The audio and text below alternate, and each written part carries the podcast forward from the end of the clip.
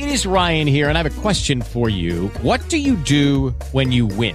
Like, are you a fist pumper? A woohooer, a hand clapper, a high fiver. I kind of like the high five, but if you want to hone in on those winning moves, check out Chumba Casino. At ChumbaCasino.com, choose from hundreds of social casino style games for your chance to redeem serious cash prizes. There are new game releases weekly, plus free daily bonuses. So don't wait. Start having the most fun ever at ChumbaCasino.com. No purchase necessary. VGW Group. Void were prohibited by law. See terms and conditions. 18 plus.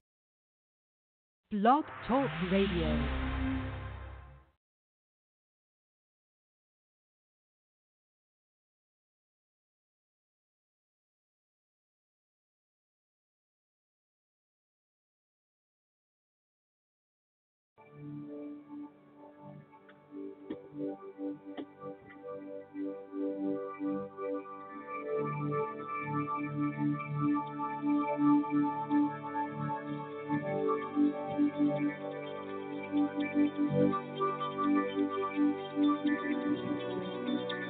Welcome to Restoring Grace Radio on blogtalkradio.com. My name is David Fournier, Senior Instructor here at Restoring Grace.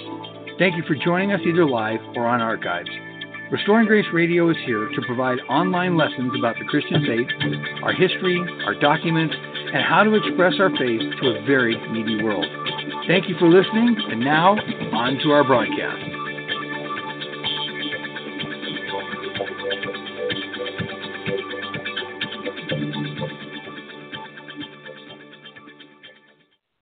Good evening. My name is David Fournier, Senior Instructor here at Restoring Grace. And whether you're joining me either live or on archive, thank you so much. Tonight, our Zohar in 15 show is going to be about praising God and understanding the importance of appointed times. Now, a little bit of a sore throat. Please bear with me.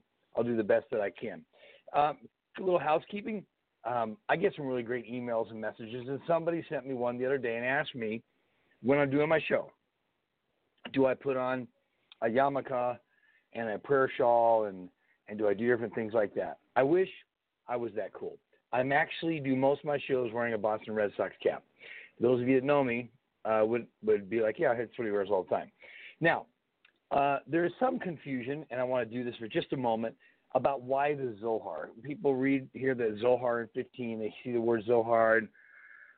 Isn't that a Jewish text? Isn't it this? Isn't it that? Well, um, it is, as a matter of fact. Now, real quickly, the Zohar is a 23 volume in English. It's a 23 volume compendium of commentary on the first five books of the Bible, known in Jewish circles as the Torah. And it's composed. Who wrote it and authored it is uh, some degree of uh, argument. Uh, most people, and I would agree with them, believe that it was Moshe de Leon who did it much later. Some people say Rabbi Shimon Bar Yochai.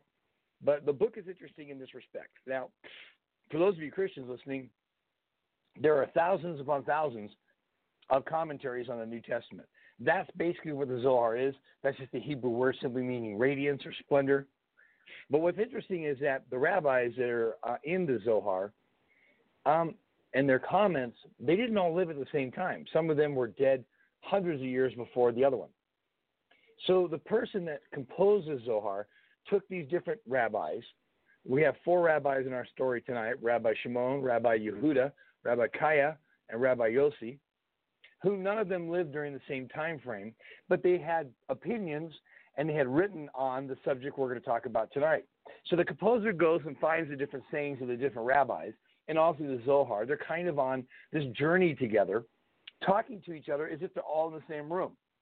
That's what makes it an interesting and often mystical book. It is not a, a, a book of, of, uh, of answers, it's a book of questions. Now, hopefully, that'll help you out.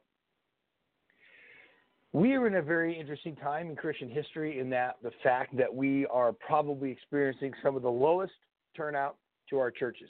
Now, this represents a problem on several levels. There's a business aspect to it. Is it important to go to church? Does it matter? Um, if people aren't coming, then tithes and offerings aren't coming in, and the business aspect of the church isn't there, the pastors are frustrated. Um, and this show isn't so much about that tonight. I want to talk about why it matters that you're there. But just to kind of talk out loud, to try and get some of the conversation going. In 2003, Barna Research uh, did, an, did a poll, and 11% of the interviewed people thought that it was unnecessary to attend church regularly for spiritual growth, growth development, 11%. Now, march forward five years into 2008, and that number had jumped up to 21%. Now, also in 2008, 58% of the people that were polled during that time, 58% of them said they attend the church due to family ties. Their parents go there, their family's gone there for years. This is where their wife goes. It, it was it. In 2018, that number dropped from 58% down to 19%, which simply means that families inside the churches are leaving. Now, most church growth. Now, there's a lot of seminars and books and things you could buy. Again, not a subject for tonight, but just to make you think about it.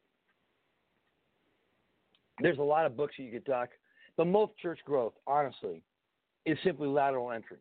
That means you have somebody who goes to a Methodist church in Colorado Springs and they don't like it, so they go to the Methodist church in, in uh, Cañon City. And the guy in Cañon City doesn't like that the church in Cañon City is getting bigger, so he goes to the church in Limon. And the guy in Limon, he well, he gets a job promotion and he winds up in Colorado Springs. So the numbers are constantly moving around. People say, "Wow, we were a church of 100, now we're a church of 200." Well, where did those people come from? Most church group, growth is just lateral entry, people moving sideways from church to church. 47%, again, Barna, Barna Research, in a recent poll, 47% of practicing Christian millennials state that evangelism is wrong. That you shouldn't be out talking about your faith and your faith traditions and, and pressing people to be involved in those things. Now, that same group, by the way, when they were asked if they met with their pastor or participated in any discipleship type programs, only 22% said they were. And then the final one, worth noting, is in that same poll, only 23% of the Christians polled believe that Christians should be involved in issues of discrimination, sexual assault, racism, and social issues. That's interesting. Now, I say all that and, and also preface it with the fact that we're not going to talk about that tonight. I say all that because there are legitimate reasons why people are, are not going to church, why the church is slowing down, why the attendance is off. But a thousand years ago, these rabbis that were talking mentioned the importance of meeting at these appointed times. It doesn't really matter. Praising God and understanding the appointing time, appointed times. I mean, if you think about it, what kind of God needs praise? I mean, He's up there, He's Almighty, this is God, this is Elohim, this is Hashem, all the various names we have for Him. Why, why does He need praise? Well, the rabbis kick in, and we're going to be reading from uh, portion Bo, uh, chapter 11, and uh, verses 180 through 184. In verse number 180, it starts off with this And at that time, I love that. And at that time, the Holy One, blessed be He, He gathered his whole routine, his whole, all of the heavens. He says to them, Go and listen to the account of my excellency that my children are relating. Rejoice in my redemption. At that time, they all gather and come and join with Israel to hear the story of praise. They rejoice with the joy of their deliverance by their master. And they've come to thank and praise the Holy One, blessed be He, for all the miracles and all the mighty deeds. And thank Him for the holy nation that He has on earth that rejoices in the deliverance of their master. First of all, there's an appointed time. I'm sorry. There's an appointed time. And when this time happens, if it's 10 o'clock on Sunday morning and that's when you meet, or 11:30 on Sunday morning, or Saturday night at five, whatever you may be doing, at this appointed time, God gathers all the emissary of heaven to look down, and I want He says, go listen to the account that they're bringing. Go listen to my children at that time. This is a sacred time. It is a sacred place. It is a sacred meeting. And the heavens are there watching. Not watching to catch you doing something in the act of doing something wrong, but to witness to the witness of his people. I cannot overemphasize the importance of creating appointed times the meeting between God and his people. This meeting taking place where God stops the heavens and says, Hold on, whoa, whoa, I want you guys to listen here. Now, Christians say to me, That is so legalistic. We can worship anywhere at any time. That's very true. But my first question is this How does your unlegalistic faith prohibit an appointed time meeting anyway? You say that's not for you, then that's not for you. But the rabbis are telling us here that when we meet, when we gather at that appointed time, and we're on time, just thought I'd throw that in there, and we're on time, and we're meeting, that the heavens are opening the windows of heaven to look down so that, look at what he says, rejoicing in my redemption, hear the story of praise, recount, recounting the miracles and the mighty deeds. Secondly, let me ask you this do you actually meet your homes and your work and the street? Do you actually do that and worship God? I there's a lot of conversation about it. Oh, I could do this in my home. I could do this at work. I could do this in the elevator. You're right, you can. But do you? Now, rejoicing with the joy of deliverance. I like this because this is present tense. This is present tense. We are meeting in these appointed times in this sacred place with the heavens watching us, not because God needs it, but because He wants to hear what's happening in our lives. He wants to hear about it. We have lost the concept of deliverance. We're going to get into why that's important here in just a minute. But we've lost uh, lost it. Verse 181, the rabbis continue. Then his strength and his power is increased above by their recounting, or that another word for that would be testimony.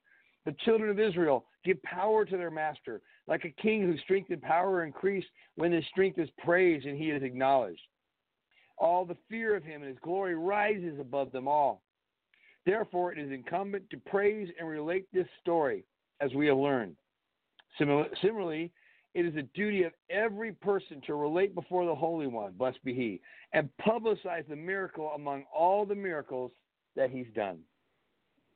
Recounting the miracles of God, recounting the things that He's done, recounting the deliverance builds strength and builds power. There is so much negativity in the world today. There is so much room for our enemy, our opponent, HaSatan, to operate in the negativity of all the different landscapes you could talk about. But here in these appointed times in the sacred place, this is where God comes to listen to us and we speak back to Him and we tell Him. We relate our stories. We publicize the miracles. And by the way, who's supposed to be doing this? This is great. It's incumbent upon the duty of every person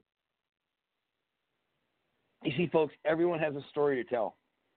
We often forget that the heavenly realms, the realm right above us, is a spiritual battlefield. We're supplying, listen to me now, the heavens above us is a spiritual battlefield, and we are supplying the fighting materials. We are punching the holes in darkness when we say, Praise be to God for the miracles that He's done.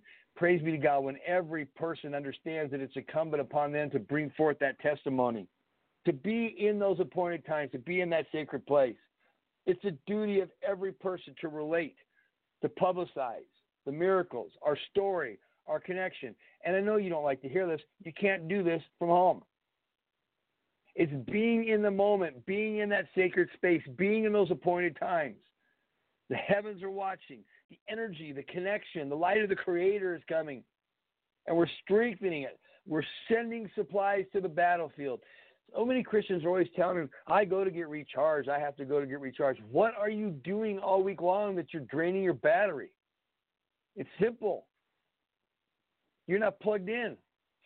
You take your phone and plug it into the wall and you leave it there. Does your battery die? When does your battery die?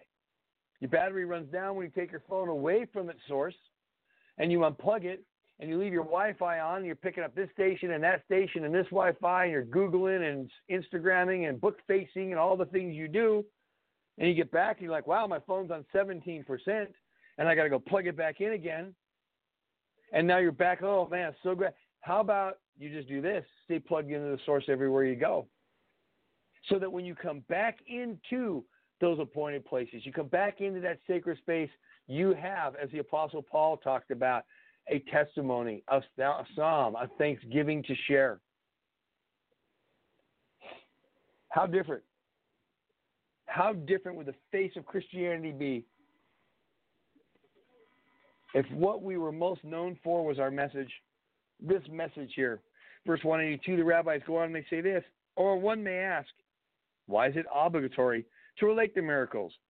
Does not the Holy One, blessed be He, know everything? Everything that was, everything that is, and everything that will be in the future? And wherefore this publicity before Him of what He did, if He knows? But the rabbis reply, Surely, surely, one has to make the miracle known and relate it before him and all that he has done because these words, listen here, these words ascend and all the company above, this is God, and, and the angels and the whole return of the heavens, they gather and see them and they give thanks to the Holy One, blessed be he, and his glory rises over them above them. We all understand in the book of Proverbs, it says life and death is in the power of the tongue. We understand that we build and destroy things here on earth with our words. Did you know that we could build for the kingdom above? We know God gets it. Think about that. We send the fighting materials to the battlefield. We build and we build in the heavenly courts with our words. And we know that God gets it, but I wonder, do we get it? Do we understand the importance of that gathering? Do we understand the importance of the appointed times, of that sacred space where God is looking upon us and we're sending up the ornament, sending up the prayer, sending up the words to Him? The main drive, the main drive is to make known what God has done. Make known what God has done. But I believe, I believe we choose outside of sessions. I believe that we pick things that we know we can't win those battles that we can just complain about. Oh, if this was different and society was different and this didn't exist and that, that's not what we're talking about here. We're talking about what's happening in our lives, not what's happening in society, not what's happening in the city or the county or the state or the country, in our lives. Because if you don't have a miracle, if you don't have a real connection, if you don't have the praise, you got nothing to report. So we come into our churches unplugged from the source, batteries drained, waiting for some poor guy, a pastor, apostle, prophet, whatever, overseer, whatever his name, title may be, her name may be, her title, deaconess, come fill that cup so I can make it through the other week. But that's not the idea of the appointed times. And it's no wonder that people stay at home and say, well, I don't need to go because this week I feel pretty good. I want to tell you the most shocking spiritual revelation you can learn. This is not about you. It's not about you. It's about God. It's about manifesting glory. In in the in Judaism, we teach about the fact that as it is above, it is below, as it is below, it is above. We create powers in the heavenly structures through our praise, recounting the miracles, recounting the connections.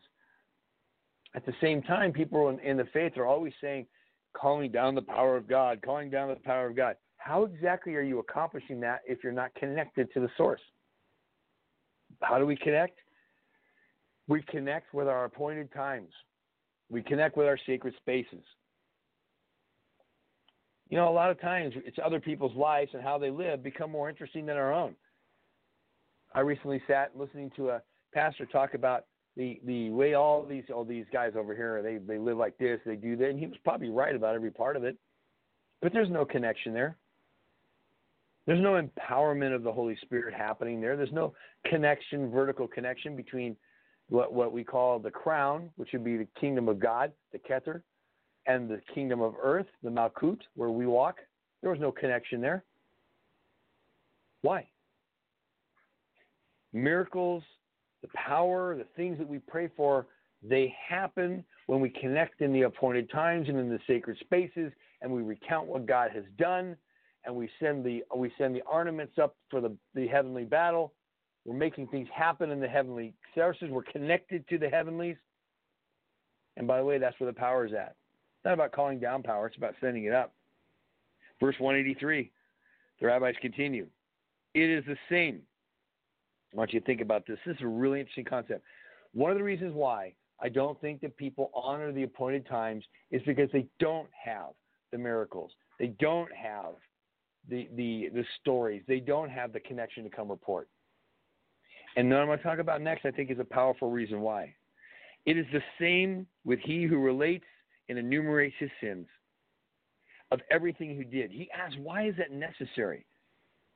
It is because the accuser, Satan, HaSatan, is constantly before the Holy One, blessed be he, in order to recount those things and seek retribution for the sins of the people and demand judgment against them. So, the rabbis are saying, look, while we're in our appointed times, powerfully gathered in our sacred space, and we're throwing the praise up there. This whole time, our accuser, Satan, the enemy of our soul, has been there the whole time in the heavenly courts, accusing us and showing God all of our shortcomings. However, it says when the person enumerates or repents of his sin, each and every one of his sins beforehand, he leaves no pretext for the accuser to exploit. And then the accuser cannot demand any judgment against him, for he always demands judgment first, and afterwards he enumerates and accuses. Therefore, a person should take his own initiative before the accuser and enumerate his sins. One of the largest reasons why people are not coming to church, why they don't think the appointed time met, is because they are consumed with the sin and the mistakes and the misgivings in their own lives. Praise and repentance very seldom ever makes it into the same sentence together, but you've got an accuser, you have an opponent, you have an adversary. And he is using your sins and your shortcomings as fuel to attempt to provoke God, stay with me, into judgment against you. But the path to forgiveness is repentance. Not just falling back and saying, well, Jesus did it all, Jesus took it. I get that part. But taking the initiative, because most sins go unconfessed because people have no intention of changing their behavior. And that's where the disconnect is at. I can't go to church, Dave, because I've done the wrong thing. I can't go to church because I have sinned in my life. For those of you that remember, Jesus told the parable of the prodigal son, and I don't want to shock anybody, but that particular rabbinic parable had been around hundreds of years before Jesus, and the rabbis all took a different uh, ta- uh, tact on it. It all had a different ending. The beginning starts out very soon, uh, very similar. Some of them don't even have the elder brother in it, but Jesus did. And the idea of Jesus' parable of the prodigal son was the idea, remember, that he's wasted everything. He has gone and committed the vilest sets of sins and the worst things he could possibly do, and he's just finally run, run afoul. It's interesting that in one of the rabbinic parables on the prodigal son, the ending changes a little bit. And I think this is where pastors and apostles and overseers and, and, and the people of God, the evangelists, come into play. In one of the rabbinic parables, the, the landowner calls his, his most trusted confidant in and says, I want you to go find out how my son is doing and come back and report to me. Maybe he's doing fine. Maybe he has taken his wealth and become a, a businessman. Maybe he owns property, or, or maybe he's destitute. Go find out. Some time passes, and the confidant returns and says, I found your son. Well, tell me about him, the landowner says. He says he's in a horrible way. He's working as a slave uh, on a farm. He's doing all these things just to get a little bit of food. Um, I tried talking to him about returning home. He says, no, he's gone too far and I he I, I told him that you wouldn't think like that. That's not how you are. That's not the heart of the landowner. But he said he's just too tired to make it back. And the landowner landowner says to his conf, his most trusted advisor, "I want you to go back to my son, and tell him nothing can separate him from my love. Tell him, come halfway. I'll meet him there." Guides, guideposts, people who lead others in the correct way. You come halfway, come towards me, I'll bring you the rest of the way. We are so stuck on thinking about our sins being this, this disconnect between us and God, and they can be that we don't repent, we don't confess, and we come into God's house with this cloud over us, knowing if they only knew. You cannot un disconnect yourself from being in your church service just because things aren't where you want them to be, because you have sin in your life, because the message from the landowner to the prodigal son was just come back, just head my way. You head my way, and I'll do the rest. And boy, if that's not the message from God, from Jesus today, just come as you are, come this way, and I'll do the rest. Verse 184, the rabbis go on to say this talking about what happens when somebody confesses, what happens when we regain that right relationship. As soon as the accuser sees this, he has no pretext to complain against him, and he leaves from him entirely. If he repents, well. If not, the accuser rests on him and says, So and so has come before you and confessed unashamedly. He's kicked his masters, his sins are such and such. Therefore, it is advisable for the person to be careful in all this, so he should be considered a faithful servant before the Holy One, blessed be he. We spend so much of our time and our energy avoiding the fact there are things in our lives that we don't want there. That starts with me. And we use that we use that as an opportunity to say I can't be there because I'm not in right relationship. What a great place to get in right relationship with God, to remember the parable of the prodigal son, to remember that God says, "Look, don't you just come my way. I'll meet you." And when the accuser comes before God and says, "Well, look at David, look what he's done." God says, "I've already talked to David about this." When the accuser says, "What does David think he's doing here in this meeting, in this sacred place of yours? Look at this guy. Look at him." God says, I know all about him. I created him. He's already come to me. We've already talked about it. He knows I'm not happy. He knows there's consequence ahead, but he's putting his trust in me. Sometimes, folks, sometimes we draw our own conclusions of God in such a way it makes him completely unapproachable. I want to tell you a story as we close. We're in elementary school now, and there's a teacher. She loves drawing and art, so she gives her class this assignment. She says, "All right, class of third graders, grab a piece of paper, grab a pen, pencil, whatever you have, and draw whatever you like. I'm going to give you 20 minutes."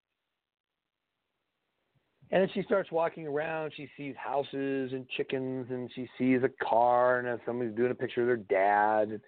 She gets to the back, and she sees a young lady, Miranda, back there oh man, this is really great. I see clouds and all kinds of stuff. What are you uh what are you making a picture of? And Miranda looks at her and says, I'm drawing a picture of God. And teacher's a little taken back by that. She says, Well, Miranda, Miranda, nobody knows what God looks like. And Miranda responds with, In a few minutes they will. That childlike faith is a picture of why we show up, why we commit, why we are there. We are there to recount the miracles of God. We are there to re, to uh, to sing the praise. We are there to talk about the connection. We are there to, to talk about the miracles. We're there to repent and lay ourselves bare out on the altar and say, "I am what I am. I have done these things," and make the relationship between us and God right, so that the accuser is driven away from us we are there to send heavenly ornament up into the heavens. We're there to stroke to stoke power in the heavenly court so that when we call upon that power, it's present and it happens by being in the appointed times and creating those sacred spaces. God loves you, cares for you, and as Miranda said, in a few minutes, they'll know. My name is David Fournier, Senior Instructor here at Restoring Grace, and whether you join me live or on archive, thank you so much. I look forward to the next episode of Zohar at 15.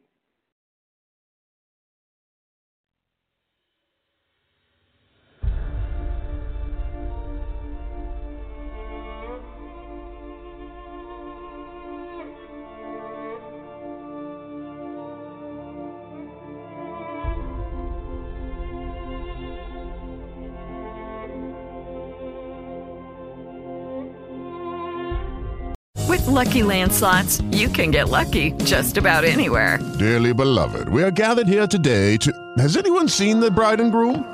Sorry, sorry, we're here. We were getting lucky in the limo and we lost track of time. No, Lucky Land Casino, with cash prizes that add up quicker than a guest registry.